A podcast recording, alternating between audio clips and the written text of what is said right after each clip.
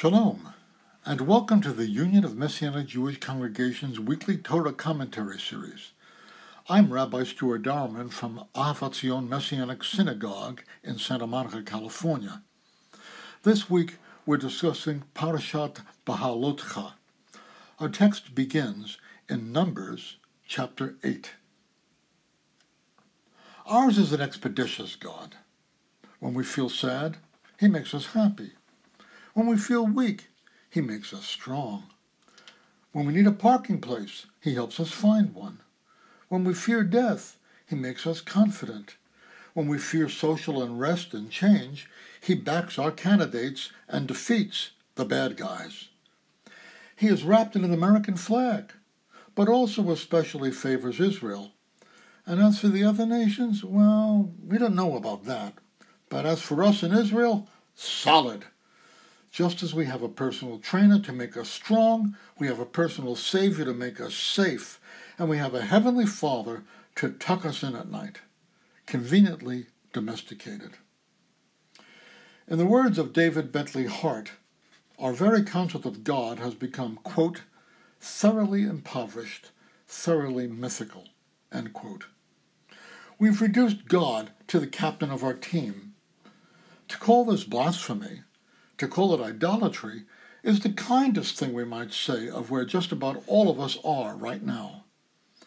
The great non contingent being, the I am that I am, is wholly other, dependent on nothing, and never, ever to be classed as the greatest of the bunch in any way, shape, or form, because our concept of bunches is tinker toy material, utterly irrelevant to envisioning the infinite, matchless wonder of the uncreated one. Because we are mere creatures of time and space, animated dust, we are utterly incapable of even imagining what he is like. To find and nurture true knowledge of God, we must go beyond imagination to revelation. We may only speak and think of God in the ways he has revealed himself to us and even then, we may be confident of this. More often than not, we get it wrong. And we are the last to know that, if ever. Therefore, when daring to speak or think of the God of all that is or ever could be, it pays to be radically humble, a capacity which is itself beyond our grasp. But let's at least realize that this radical humility is a destination towards which we should point ourselves. Like Abraham, leaving the idolatry of his father's ways and his comfortable homeland for a yet undiscovered country. A marvelous passage from our Torah reading reminds us of the humility, the responsive docility which should characterize all aspects of our being, thinking, acting, and community awareness.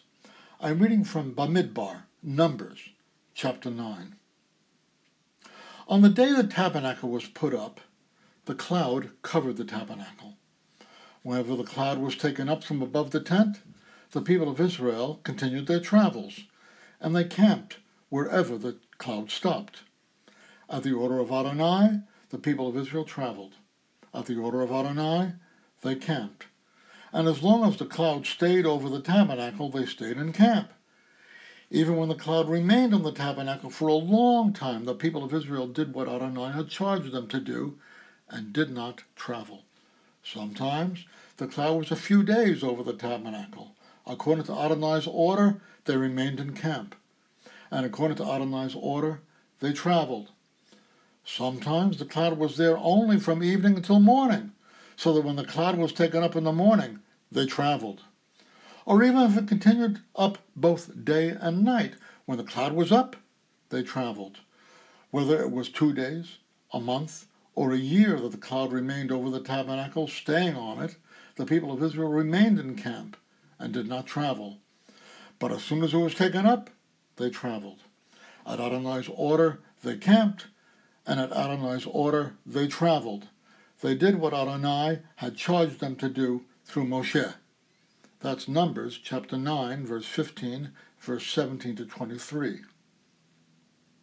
If you just gave that passage a quick read, you would need to read it again, this time slowly.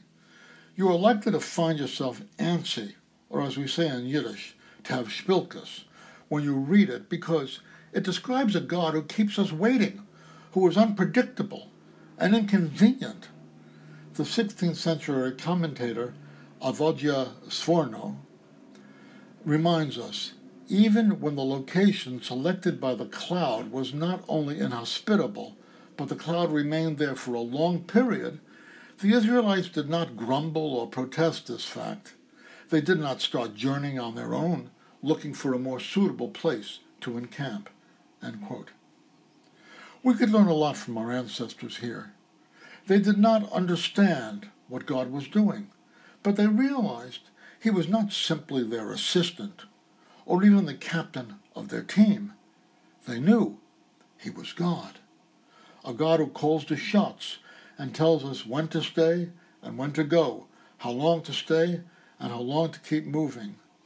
A God who doesn't care to justify himself to us and whom we dare not ask, Why are you doing this to us?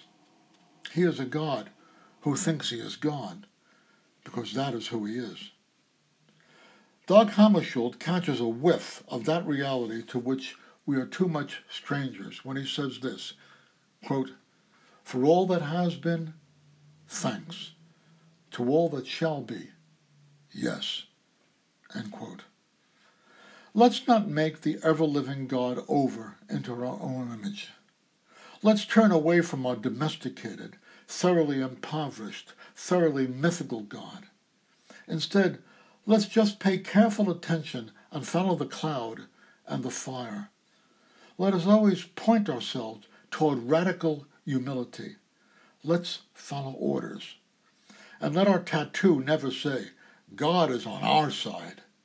Instead, let it say, whatever you say, Lord. This is Rabbi Stuart Dauermann signing off and wishing you Shabbat Shalom. For more commentaries like this one, visit umjc.org backslash commentaries. Shabbat Shalom.